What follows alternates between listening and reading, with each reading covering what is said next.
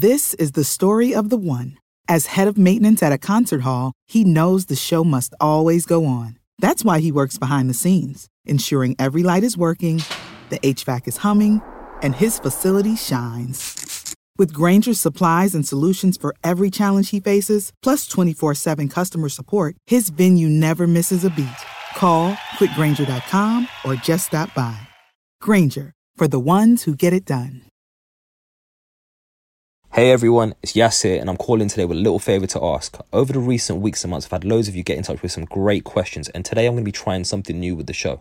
I'm trialing a Q&A segment where I'll be joined by co-host and elite coach educator Gerard Jones. Now, these are discussions which are going to be taking place every Sunday evening at 7:30 GMT, live on Twitter Space. If you wanted to get involved directly, otherwise I'll be releasing them here every Wednesday on the Coaches Network podcast. So for today's format, slightly different, and for around about 30 minutes, each discussion will be dedicated to a question that has been sent in, where myself and Gerard will be going into some real depth and sharing our views and opinions on the topic in order to leave you with some key takeaways to consider in your own environments. So the favor I'm asking for today, guys, is if you could let me know your thoughts on the new format, and you can do this by getting in touch on Twitter at the Coaches Net. Once again, that is at the Coaches Net. And of course, if you have a question, feel free to send that in too. Hope you enjoy the new format. One final announcement, guys, before we get to today's show, is that I'm delighted to announce that in partnership with Middlesex University, the Amateur Football Alliance, Middlesex, and London FA, respectively, that the Coaches Network will be hosting its first live event on Friday, the 1st of April, where I'll be joined by the legendary ex Academy Director of West Ham United, Tony Carr. Tony will be joining me to discuss over four decades of youth development with West Ham United and to share some key insights from his upcoming book, which will be released on April 11th. And to top it off, guys, anyone that's an FA licensed coach will also be accredited for two hours of CPD in, for their attendance. And this is all for only £10. It is an evening not to be missed, and to top it off, until the 23rd of March, we have limited early bird tickets for only £7.50 each. So, to find out more information or to register your place, please head over to Eventbrite or click the link in today's show notes. And I hope to see you guys there. But enough of my ramble on, and on to today's show. The Coaches Network, bringing the game together. Hey guys, you're now listening to the Coaches Network podcast, a podcast aimed at anyone who's passionate about athlete, talent, and personal development. My name's Coach Yas, and I'm a UEFA A licensed football coach, coach developer, and content creator. I'll be sitting down with a range of guests to discuss their journeys, their life lessons, and how you can make an impact. Enjoy.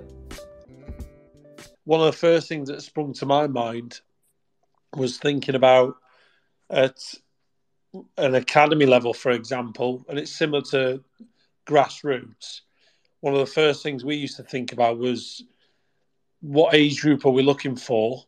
What type of talent are we trying to recruit for? Whether it was to fill a particular spot or a, a position, and how we would design it around that. Whether it was open trials, whether it was access into training with the actual age group, that those players will be going into. So that again, the players have got access to actually seeing, you know, who's on the team, and they're able to make those decisions as well because it, it goes both ways for me. As much as you know, you're trying to identify players and you're making judgments on players, they're equally judging us, aren't they? In terms of our environment, how we coach, who is the coach.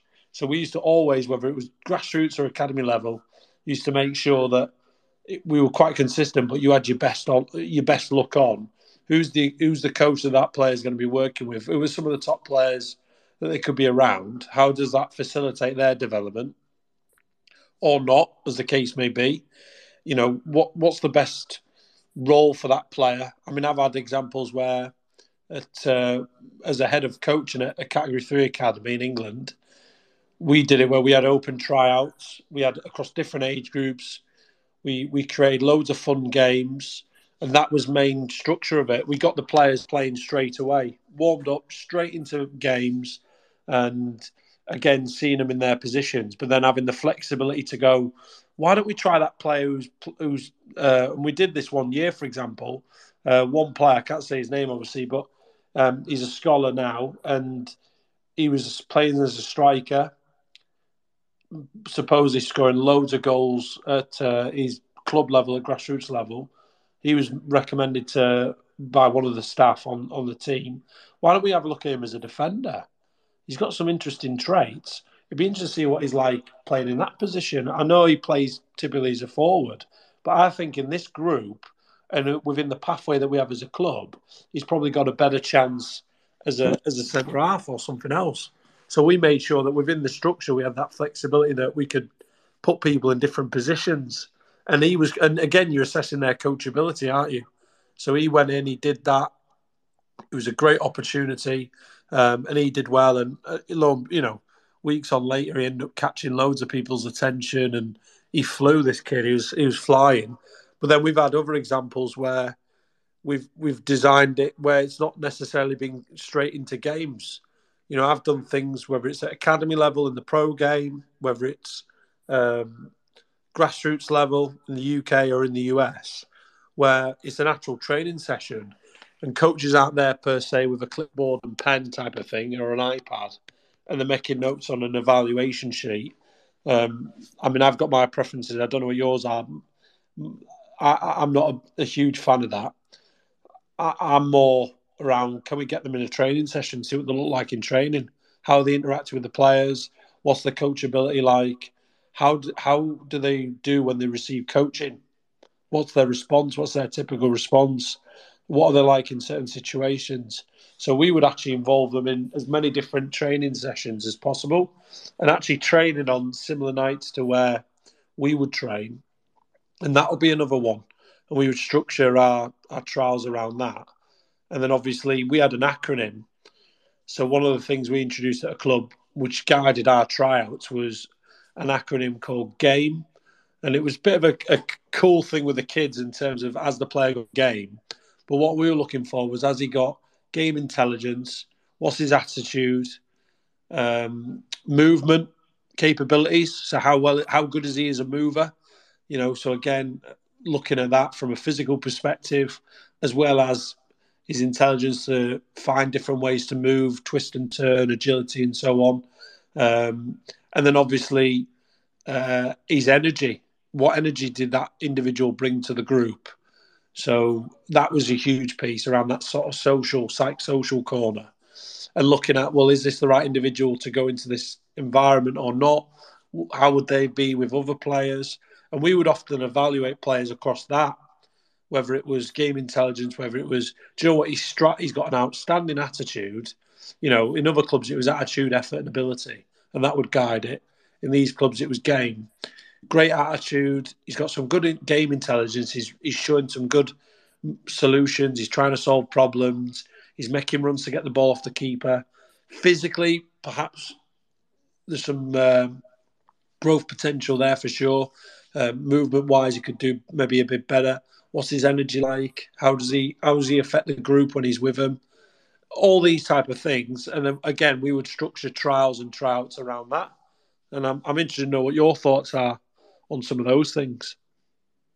Yeah, there's you know there's a lot that you've kind of gone into there, and I think you know there's a few key things that really popped up for me to start with, and I think going into any sort of environment when you are holding a trial or tryout for the uh, in in the first instance, I think it's important to understand what the the purpose of that trial, is, and it? You know, it might sound quite straightforward in that, oh, you know, we're trying to see whether the player is good enough to be in a particular environment, whether that be at grassroots academy or whether that be, you know, at, at a college or a university, whether that be, you know, whatever that environment might be. And, you know, essentially the process is to kind of deem whether the players are not just the right level of ability, but have the right mindset, right attitude, and whatnot to go into that environment. So I think there's a few different factors to kind of really talk about there, you know. And, and if you look, you know, if we look at the question that was put to us, is really looking at the structure and the format of the trials or the or the or the tryout in the first place. Now, I think it'll be good for us to maybe delve into the different environments and how that might impact on the on the on the decision of how to how to run these things and what the purpose is for them. So I think first of all, from a grassroots perspective, you know, I think it's looking at do we really need trials at grassroots? Um, is is is is there even a need for it? And obviously, there's going to be certain environments where players are not necessarily strong enough to be in certain teams, but there's enough teams out there that really is a, is a trial even needed. Um, you know, especially when it comes to now looking at the female game as well. I know that from experience in the past where I had a project that I put together. We, you know, we set up an environment where actually it was female only. they were, they were you know foundation phase players, and the whole purpose of setting up the environment was actually there wasn't enough female only environments you know for girls to play where actually they could just show up and play as as as maybe a young boy would. You know, there's so many clubs and so many opportunities out there. So it, you know that we actually went out of our way, myself and the person I was working with on that project, to set up this environment just so girls could just show up and train and play, whether they felt that they were you know at the right level, if the, if if there even is a right level, or not.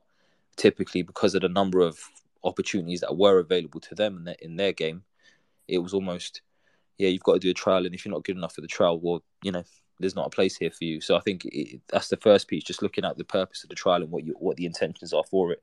I think um, secondly is obviously looking at in terms of the structure element of it is how long should a trial actually be? What are we trying to capture within that process?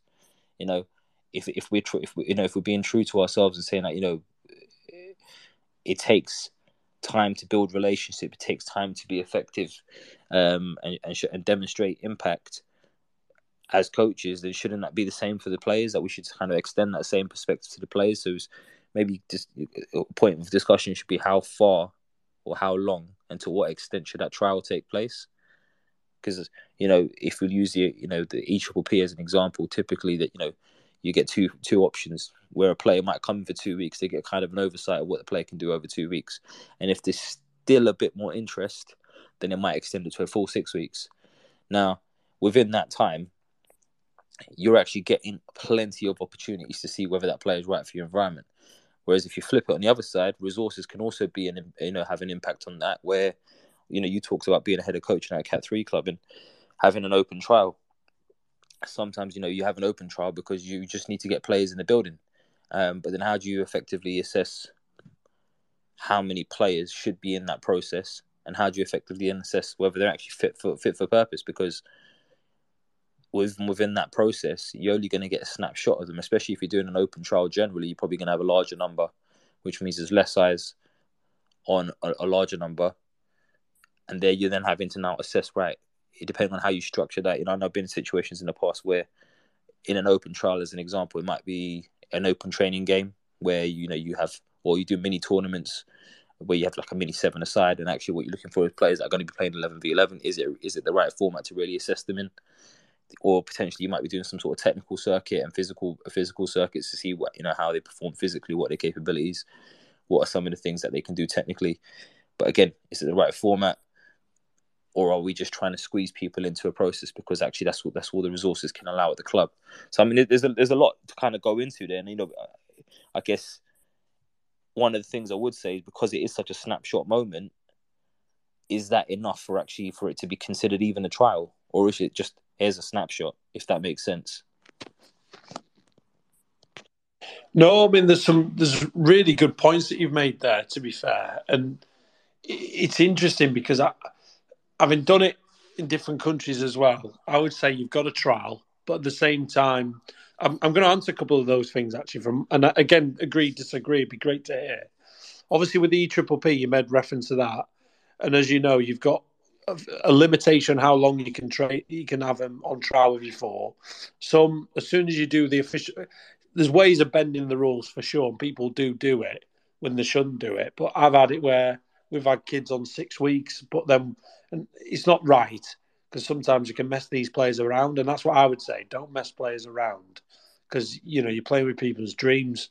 But obviously, some kids, it's if it's not been officially um, put down as a record as an actual trial for the EFL uh, sheets.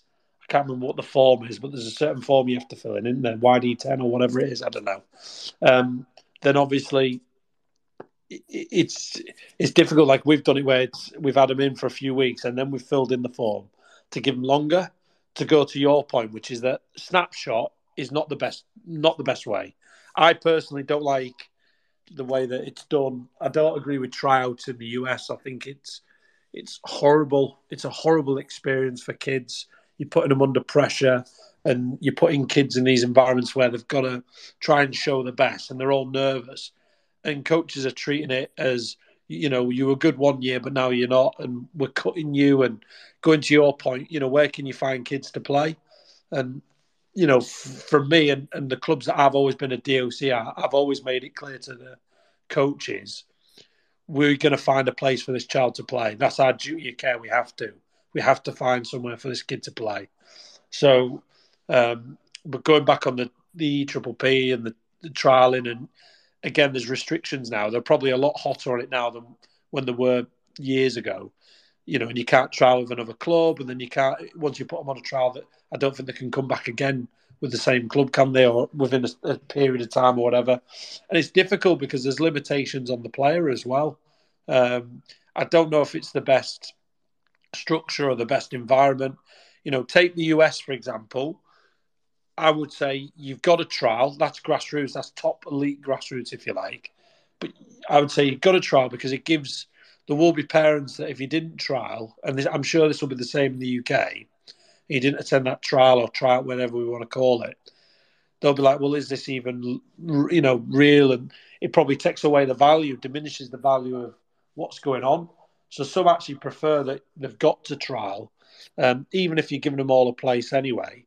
I think it's key to think about: are we just filling rosters, which is what you were alluding to, or are we going into detail around what's the level of competition for that child? and where's the best team for them, which is what we should be thinking. Again, you made a great question there, which is, you know, that phrase used. It's, he said, What are we trying to capture? And of course, it's very difficult to do that in a snapshot. But the reality is, is that there's league rules that will dictate, you know, in certain states in the US, trials tryouts are very different in every state. Some, like in Michigan, it's the same period every year in June. And of course, you can do like an open tryout in the week leading up, but typically you do most of your business on the Saturday. Sunday, you're filling up the scraps of teams, whether you're light on a couple of numbers or you're filling up on any couple of, uh, you know, I hate saying like first team, second team, third teams, but you you filling up on the on the remaining numbers. In other states, it was done during weeks. You know, like in New York, we had it over a period of a uh, couple of weeks. So they attended training sessions. So we did the tryouts on the same night that that team typically trained. And again, in other states, it's completely different. What I would say, going back to the question around structure and, and format, is having a consideration for what time are they training and why, or trialing and why. So, you know, try and be clever with it. If you're looking for players for a particular team, have similar age groups trialing at the same time if you can. At least that's what we did in the States, and I will continue to do, and I have done for years, is that we would have, you know, if we've got U7, U8 age groups, they'd be trialing exactly at the same time as the U9s and U10s. Because the U9s, it'd be a case of can one of those, um, or at least for maybe the first half hour of that U9 trial, because it, it's a great opportunity where if you've got somebody who's really strong as a as a U8, are they good enough to play across into the under nines or not? If that's the right thing for them to do, U7 U8 is great because you might be able to make that decision of have we got enough numbers or not. If you haven't got enough numbers, do you need to combine age groups? That's one thing. Certainly in the UK, you're talking about girls, right? As you know, certain age groups you might need to combine. It might have to be a U7, U8 because you haven't got enough numbers and you grow it from there. Some it's because you've got too many numbers, so you can create multiple teams across those two age groups. There's different reasons, isn't there? You know, we would definitely have U9s, U10s, U11, U12s all on similar pitches or within the same complex. If you've got that opportunity, again, it comes down to space. But we would try and structure it where they were trialing at similar times because, again, it just allowed that if you're looking at someone who's a new 11 player or whatever birth year, again, if you're wanting to make that decision of, do you know what, is this the right thing? Could he could he play with the or she play with the age group older than the chronological birth year? And if so, does that create a, a great opportunity for us to potentially look for somebody else? Because there's a couple of players here that we don't want to lose. We definitely don't want to say no to them. They're interested to join so perhaps that solves a lot of problems that we can move that player to play with that older age group if it's the right thing for them and they're going to get challenged. And then it also frees up a couple of spots for the, the kids who wouldn't have made it otherwise because that kid's blocking that pathway. if that makes sense. And then equally, you might, and, I, and even in doing that, sometimes I've registered them for the year group below the young their age, because it still gives them the flexibility that if they need to, they can play at their natural age, always play up. Obviously, in academies, it's different, isn't it? But in certain leagues at grassroots level in the UK or New Zealand or America, there's certain restrictions. Um, but when it comes to structure, I would be looking all the time at what age groups are trialing at the same time. And we even did this at academy level. We would have very similar age groups trial at the same time because it was a great way to to do a comparison as well and look at who are the players in the next group, how do they compare, can these players play play across age groups or whatever? Do we need to combine if we haven't got enough numbers? Um, you know that type of thing. And again, I think it's in an ideal world, you'd look at them over a number of weeks. Of course, you would. Number of months, number of. But the reality is that we're dealing with competition. Everyone's competing for spots, so you can't actually do that. And it's more hostile in, in America than than anywhere. And it's similar in Spain. They'll have Obviously, it's a pay to play market and they'll have trials, tryouts, very similar to the US. So again, it's you've got a very limited window. Um, and we can see in the UK it's getting to an extreme where it's becoming younger and younger, isn't it? Where at the top level they're trying to find that talent younger. One thing I would say is you've got to be able to do your business and get them in because you can't miss out, whatever age group you're at or level. But then if you're at as an example with grassroots level, and it should be the same at academy. If you've said to a player that he's good enough, it's very difficult then to say the following year we're going to get rid of him or there isn't a space. So when we were, if you like, and I said this at clubs I was a director of coaching at, when they're retrying out, if you like, I would always say, as I, as I repeated before, I would be saying, we've got to find a place for this player to play. So it's a given that they are going to find a place. It might not be the place that they want because they might want to play on that, you know, 2006 age group on that particular team, but they might that might not be ready for them, you know. Whereas this level of competition would be. And I think going into tryouts, you've got to think about who's the coach, um, what level of competition are they going to be playing in, what's the games program going to look like we would have that all mapped out. I don't know how well they do it in the UK. I think sometimes a lot of it is per week reactive. I don't know from your experiences, um, but from mine, it was almost like you'd have your normal games program, and then anything else was a bonus. And they'd often be organising games week to week, or teams would drop out, or you know. Whereas from my experiences of running clubs, we would have everything mapped out in terms of in the winter we know we're doing this, in the summer, we know we're doing this. And again, that would influence our tryout or our trial because that would have a huge uh, thing in the back of our mind when we're looking at players, when we're thinking about is this the right environment for them or not, type of thing.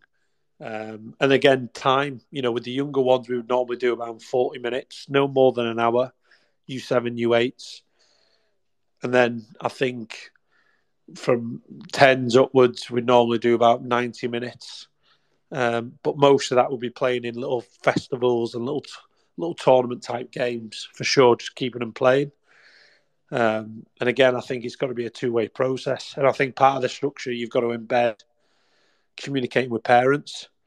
A huge part of any trial, whether it was at academy level, whether it was me working as an under 21s coach and I'm physically going to games, I'm watching a player who was a Norwegian youth international, and we're trying to make a decision of whether to sign him or not. He's playing at uh, Farsley Celtic, so I've had to go to that ground again, or whether it's in the States. Parent engagement was huge. I think actually having time where you're talking to parents and you've you've built that time in and you're answering their questions, that's going to be the key.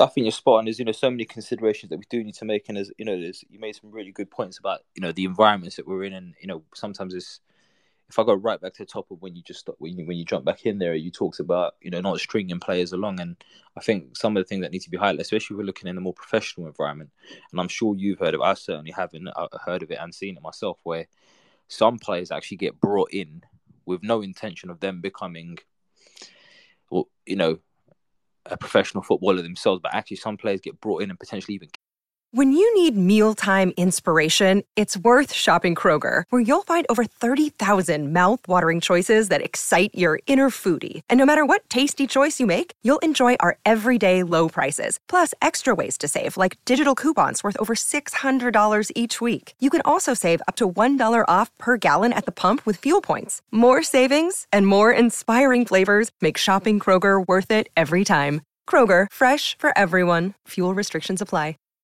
Save big on your Memorial Day barbecue, all in the Kroger app. Get half gallons of delicious Kroger milk for 129 each, then get flavorful Tyson natural boneless chicken breasts for 249 a pound, all with your card and a digital coupon. Shop these deals at your local Kroger, less than 5 miles away, or tap the screen now to download the Kroger app to save big today. Kroger, fresh for everyone. Prices and product availability subject to change. Restrictions apply. See site for details. Kept in for a potentially to stop any other club jumping on them. B um, actually to bring in some reasonable or different types of challenges for the players that they're actually prioritizing within the environment. So if you've got let's say a group of 15s or group of 16s, you know you got three or four that are being really they're really prioritized as yeah these are the players that we're really trying to push through. If any of the others get through, then great, you know that they can. But if you know other otherwise these are the three or four that we're really targeting. So can we keep the group at a level where we're going to constantly allow them to them three or four to be challenged? I think one of the other considerations people should be making as well, especially when you're in a club environment, like you know, in the you know, in this case, the EPP or even in, in any sort of performance setting, is who is going to be coaching these players to? Are they going to fit in well with the coach that's might be potentially taking them on board? You know, you talk there a little bit about playing playing players up, playing players down. You know, all these things that have already been kind of planned for? Uh, you know, you talk there about you know some players coming in and maybe having to be released a year later. Now, you know, if you're bringing a player in and you're then having to release him in a year, I think there's, there's, there's some questions that need to be asked, and I think a lot of a lot of coaches, a lot of clubs maybe don't like asking this question or maybe even answering it. Is why is that player? Why did that player not achieve what you guys set out for him to achieve. Now, obviously, sometimes when you look at a player, you you might bring them in and think, right, you know, let's let's see what we can do here. Let's try. It's a bit of a gamble. It's not really a sure thing, and, and to be fair, it never will be. But there's some people you probably might be get more confident of getting something out of than others for one reason or the other. And I don't think there's enough considerations paid to actually what and in fact how much do we already know about this player before they come in. What and how much do we you know anticipate this player will need once they do come in? And what does that look like? Is there certain things that are going on in the environment they're currently working in or playing in that's allowing them to thrive and flourish? Are we aware of what those things are, and are we able to still cater for cater and provide for those things in this environment? And that's not to say that the world's perfect and you can kind of give them whatever they need and whatever they want all the time. But if we have an understanding of what those things are, then we're better placed to kind of cater and, and support them with that. And I think you know you made a great point about parents. And I think generally, for me, it's not specifically about parents, but more specifically just about the networks in general, the supporting networks. So whether that be parents, whether it be coaches from the existing clubs or pre-club, or, you know, past clubs, to find out as much as we can about these players. You know, and I'm the the final thing that really kind of to touch on is why are we bringing this player in? And what I mean by that is what is what is that thing that stands out about this individual that has said to us we need to have him in this environment, we need to have her in this environment. So, as an example, you know, if I bring Gerard into my, you know, my grassroots FC under 15s academy or whatever you want to call it, you know, I'm, you know, I've just we've just become a professional club. We're now in the E Triple P as an example. I've got a Cat Three, Cat Two academy going. We brought Gerard in, right? Gerard, we're bringing Gerard in because he's actually a top finisher in and around the edge of the box we know we're gonna get. We know that is his specialty. He can. He's a he's a, he's a top centre forward. He can. You know, he's great link up player. He potentially drop in as a number ten. But actually, he's fantastic. And his skill is that super skill that he's got is literally that finishing in around the edge of the box. And I see far too many times where players are brought in for a specific reason and never really supported in enhancing that. So then a year on, they now release Gerard. Gerard's been released. Well, why have you released him? Well, you know, he hasn't he hasn't really improved. His finishing hasn't his finishing hasn't even got any better. But the question is, did you what did you do to support him with that? Did you make him a better finisher? Because that was the reason you brought him in. Now, yes, we want to start up, upskill the players, make them a bit more rounded, but at the end of the day, we don't want people that are too well rounded and and and, and, no, and not specialists in anything. You know what I mean? It's like that age old saying of being a jack of all trades and a master of none. Well, actually, there's a reason why you brought this player in. So, how do you make them a master at that while upskilling them on everything else? So that you're not left in a position where in a year or two or three, you're saying that the reason you brought him in is the same reason that because he didn't develop that skill that skill set further is the same reason that player is no longer with you.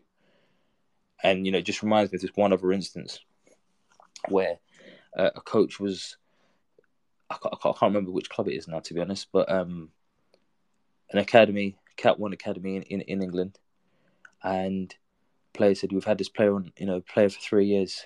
Um, you know he's too one footed. You've had him for three years. How can you ever play for three years and he's still too one footed? Who's at fault? The player or yourselves as coaches? Because it's easy to get rid of the player. It's a lot harder, I think, for people to accept that you need to take responsibility if that player hasn't developed. And I'm not saying it's all on the coach or all on the club, but you, I think coaches need to start taking more responsibility. So you know, the few thing considerations I would make is when you're looking at bringing a player in, what are we bringing them in for? What what purpose are they going to serve here? How are we going to add value to that player? as well as that player add value to the to the setup that they're coming into. What does that player require to kind of further flourish and further enhance and develop within the environment? How can we best support that as as an environment? Where are they coming from? Is there you know is there specific things that we need to be aware of when they're coming into this environment that they're still going to be able to, still going to need that we personally we, we at this point in time maybe don't have in place, if that makes sense. You know, I've you know I've gone on a bit, little bit there, but there's a few considerations and a few points off the back of some of the things that you've talked about. I think there's been a lot of, if anything, hopefully this conversation so far has given people a lot to think about in terms of how they would, a, potentially hold hold a trial if they were to hold one, the reasons behind the trial um, having an impact on them, but also what we're looking for within players and athletes sometimes when we are even putting them through that process.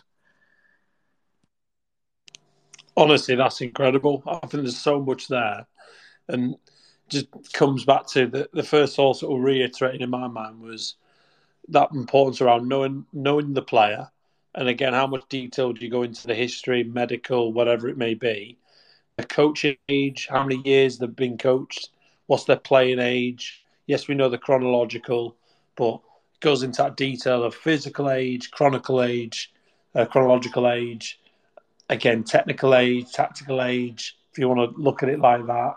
How much experience have they got playing in that level of competition? What's their previous experience? What's the training age, as I've mentioned already? There's so many things that we don't always factor into, and we're making judgments on these players saying he's no good or he's good or he's this, he's that, as you said. But actually, we're going, hang on a minute, he's only really, he's only been training for a couple of years.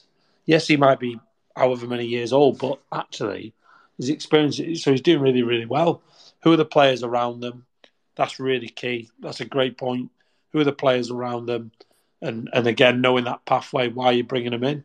Uh, know what you're measuring. Do you have a tool that you use to measure? So I shared one, for example, where we I designed everything around game. What is yours? You know, and I know for years there's been different acronyms that are banded around, but is there something that's really clear and concise that again you can refer back to that relates to your values on how you're going to identify talent and what talent looks like? Because then you can start going into the detail around, you know, high performer versus high potential, or is he uh, high potential but he's not high performing? He's low. Which one is it? Is he high performing and he's got high potential? It's all those type of things, and do, do they're probably topics for another day. Uh, no, I, I, think they're definitely you know that's a that's a whole other Q and A session right there. But I think there's just something exactly within that. I think it's really important to understand this, and I think when you are whatever environment you're in, there is there is a probably a, a I don't want to say definitive, but close to definitive outcome of what you're hoping to see from a player. Um, in the type of player, the type of person that you want to try and develop in the system. Now, I think the question you've got to ask yourself is, is what's more important? If you, especially if you're working with youth players, are you trying to develop players that are going to go on and have a potentially a career in the game if you're outside of grassroots and you're working in a more performance based setting. If you are, what does that player look like? How important is it that the player looks like the model that you've kind of put in place, or is it better to maybe have a framework? And I think that's real, real key thing for me uh, to get coaches to consider: is are you working to a model or are you working within a framework? And yeah. if you're working within a framework, you've got there is flexibility around being able to support the needs of an individual. So I'll give you an example. You know, you're not going to have a cookie cutter environment. Cookie cutter environment is probably something that's based on a model rather than working from a framework. You, know, you work within a framework and you get loads of different types of individuals. Yeah, you might have similar characteristics, but you allow for creativity, flexibility, and actually some differences between the individuals so that if they don't necessarily fit the exact model, the exact spec that you've kind of placed on it, then you know that actually that player, we've, we've still got a pathway for him. You know, you, you, imagine now if all of a sudden, um, you know, BMW said, right, we're only going to do, we're only going to do one three series. It's not going to have any levers. It's not going to have any of the extras. It's just going to be a basic car. Well, actually, they've limited themselves now because so many people will go and purchase the vehicle only because it's got the extras in it, and that's fine. That's not a problem. But then you you know by not having the option available to you, and that's not even just for the player's sake, but for the club's sake, we're missing. You know they could be missing out on so many different players because they're so set on trying to develop players in a particular way, which again calls into question: Are you as a coach or are you as an organization effective enough at your jobs in producing and supporting them with a with a program, with a development plan, whether that be collectively or individually, to actually help these players get to where they want to get to? And the reality is, if you're working in that performance setting, your job is simple. Your job is to help these young players become professional footballers, or worst case, land themselves a career in the game somewhere. Yeah, exactly. And really, we want to be going even deeper, don't we? Where it's we're developing in, they're getting so much experiences, whether it's at grassroots. I mean, we're seeing a lot of great work go on at grassroots level now, more than ever before. Obviously, there's still a long way to go. Whether it's in the pro game, wherever it is, they're getting exposure to analysis. They're getting exposure to videos, different types of coaching.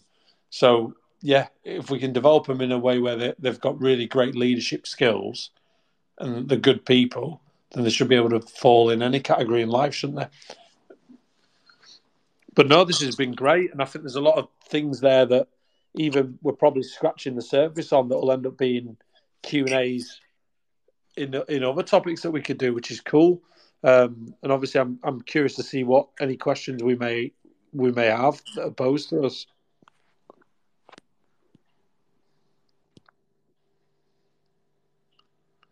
Anything you want to add, lastly, Yas, or do we want to open it up to the Q and A?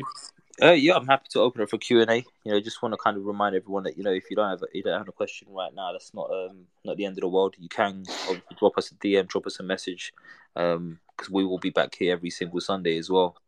Um, you know, we've always got different questions coming, and we've even got a bit of a a schedule uh, for the next few weeks around what questions and topics we're going to discuss. So, yeah, you know, it'd be great to get some questions, get some interaction from some of the guys we're listening in. But if you haven't got any questions that right now, feel free to drop us a DM when you have. Yeah, perfect. So if there's any questions, feel free to raise your hand and we can unmute you.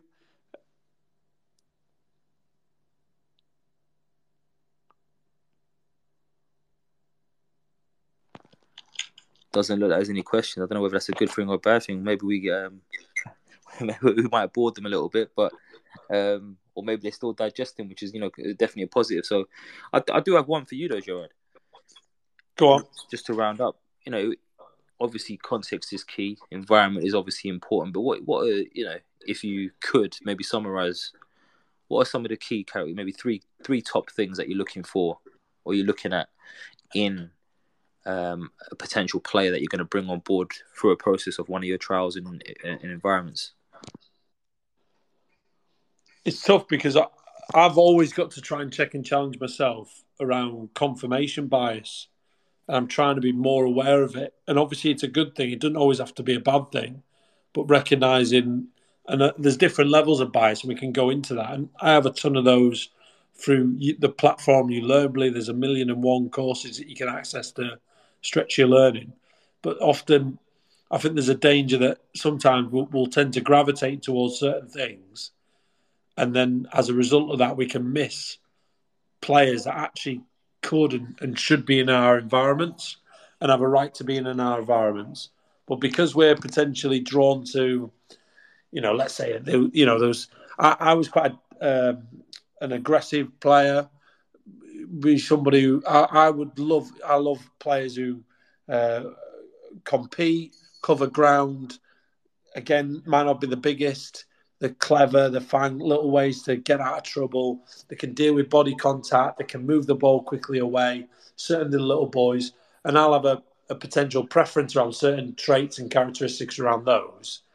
But then there's a danger that I might miss another talent who might not look like that or look like certain things that I would go, that's what I look for in a player. Those you said those three things or whatever. And equally then we can miss that talent, can't we? So I think as any coach listening, just be really careful of that. Know exactly what your biases are and try and get people to challenge challenge your bias. Have more than one person looking at it. I would always look for attitude. You know, my first thing would be why are they here? What motivates them and why are they're here? What's their attitude to learning? Where where do they want to be? I think that's a great want... point. Just just on that though, Joe. You know, you talked there about attitude. How do you assess that in such a you know?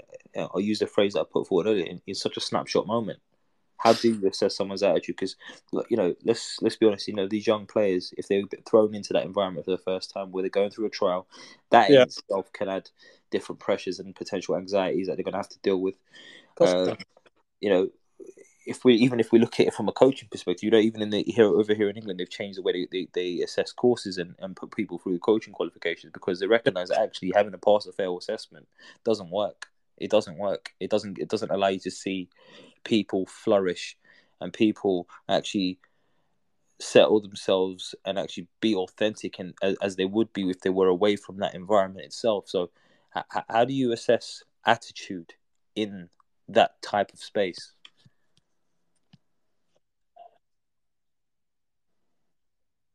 Well, yeah, and you're right because it is horrid. All those things that you said, those environments are really tough, um, and they're not necessarily the best. I would typically try and look at designing certain situations that will make them wobble, even in a tryout. So yes, it should be a safe place in terms of you know shows what your best looks like, and equally making sure that you're giving them more than one opportunity because you know they might not do great on day one but on day two they could do a million times better. And often that's happened many times with me. Certainly when i've done back-to-back days or over a period of weeks you actually find that over time they can surprise you with other stuff. So again it's it, but you've got to for the coach they've got to be patient. They've got to have seen enough to be able to do that right? To give them that chance. Attitude, I'd be looking at how do they respond to positive uh, feedback, how do they respond to what could be deemed as negative feedback, how do they deal with trying to make them wobble. So if there's certain decisions that might go against them, if it's a referee call, if it's VAR, if it's whatever you do in your environment, how do they respond? Because I've seen some players respond with, and again, it goes on to emotions, so but respond with like petulance or get frustrated, or if they're making mistakes, they get frustrated, or um, they might have a negative attitude towards being around certain people that they don't particularly like. You know, so that you you'll be able to spot that they'll be they'll gravitate towards certain things, maybe even certain people who they're familiar with, but they might not in other environments. You know, so it's not being subjective; it's trying to be as objective as possible, but looking at attitude in those ways, and that's how I would try try to. I'd look at attitude of, you know, does he show this or uh, this willingness to want to just keep fighting?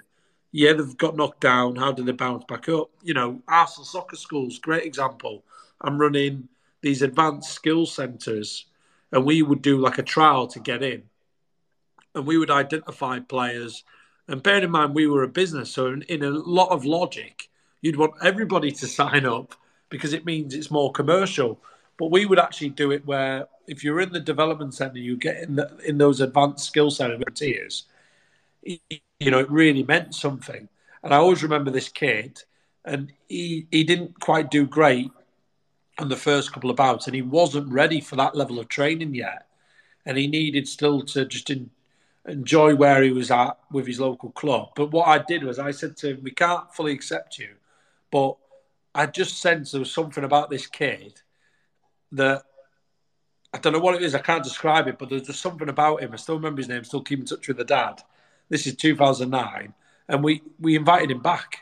We invited him back to keep coming, and again, he wasn't part of that actual group, but he was allowed to train. And then over time, he got better, you know. And it, we did, I did something similar actually with Rochdale years ago. There was a kid called, uh, well, I won't mention his name, actually, it'd be bad.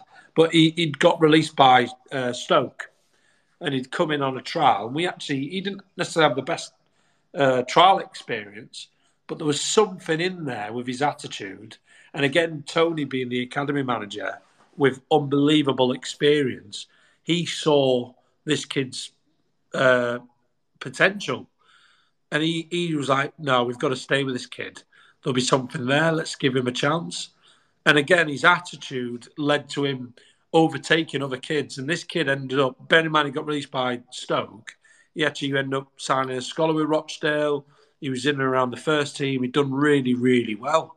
Um, so again, that would be the first thing for me, attitude, and then obviously, um, and it's difficult, but there'll be there'll be certain things that are tangible that you can either through instinct or you can measure in other ways that you'll definitely be able to bounce off. And then I, I would look at how good do they move. Movement's a big thing because whether we want to accept it or not, the game is ba- based on invasion. You're invading space. You have to be athletic. You've got to have some kind of athletic potential. And the higher you go up, it's only going to be more uh, demanding, right? Would you agree? As you've got to be quick, you've got to, you know, acceleration, deacceleration, agility. I mean, they're rapid. You know, you look at some of the top players; they're they're really quick. So, you know, I, I think athletic potential and, and movement capability, those fundamental movement skills, you've got to have.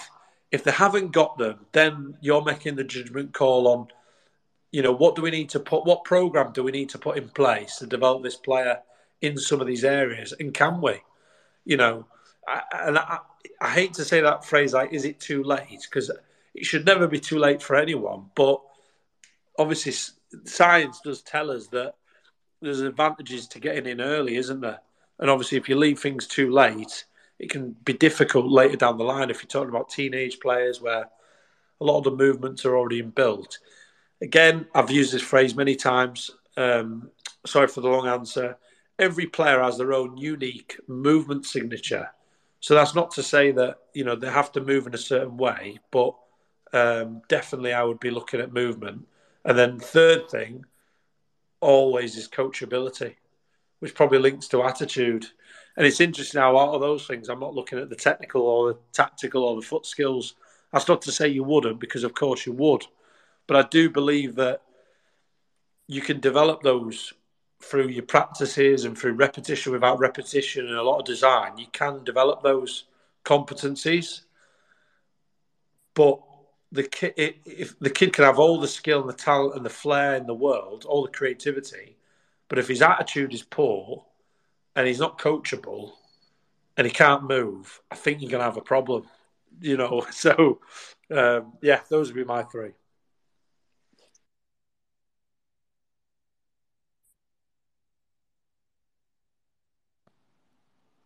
No, I think you're spot on. I think there's you know there's there's a lot of uh, detail in there in terms of how you would assess their player. But I think really it comes back to the whole, the whole you know, if we look at the four corner model, how, how, how effective are they in the psychological corner? How how flexible are they in terms of you know being able to adapt and uh, flex within different environments and work under different pressures? But you know, I think the reality is, technical as, as as important as technical and tactical information is, it's probably not the most important thing, especially when you come, you know, when you kind of look at the fact that the amount of players that you probably have come across, I know I've come across where you think, so how the hell did you not make it as a player? Because outstanding technically, but maybe you know it is you're right. You know the attitude piece, and I think it's a really important piece for coaches to consider. And uh, thanks for another one. I'm looking forward to next week, and yeah, let's keep it rolling. There you have it, guys. Another episode of the Coaches Network podcast, where our aim is to bring the world of athlete, talent, and personal development together to just one platform. And you can help us with that mission right now by sharing this episode or any of your favorite episodes with everyone that you can think of. You can tag us in those mentions as well on Instagram at the Coaches Network or on Twitter at the Coaches Net. We look forward to hearing from you. Let us know what you thought about today's episode. And until next time, guys, take care. When you need mealtime inspiration, it's worth shopping Kroger, where you'll find over 30,000 mouthwatering choices that excite your inner foodie. And no matter what tasty choice you make, you'll enjoy our everyday low prices, plus extra ways to save, like digital coupons worth over $600 each week. You can also save up to $1 off per gallon at the pump with fuel points. More savings and more inspiring flavors make shopping Kroger worth it every time. Kroger, fresh for everyone. Fuel restrictions apply. Save big on your Memorial Day barbecue, all in the Kroger app. Get half gallons of delicious Kroger milk for 129 each, then get flavorful Tyson natural boneless chicken breasts for 249 a pound, all with your card and a digital coupon. Shop these deals at your local Kroger, less than 5 miles away, or tap the screen now to download the Kroger app to save big today. Kroger, fresh for everyone. Prices and product availability subject to change. Restrictions apply. See site for details.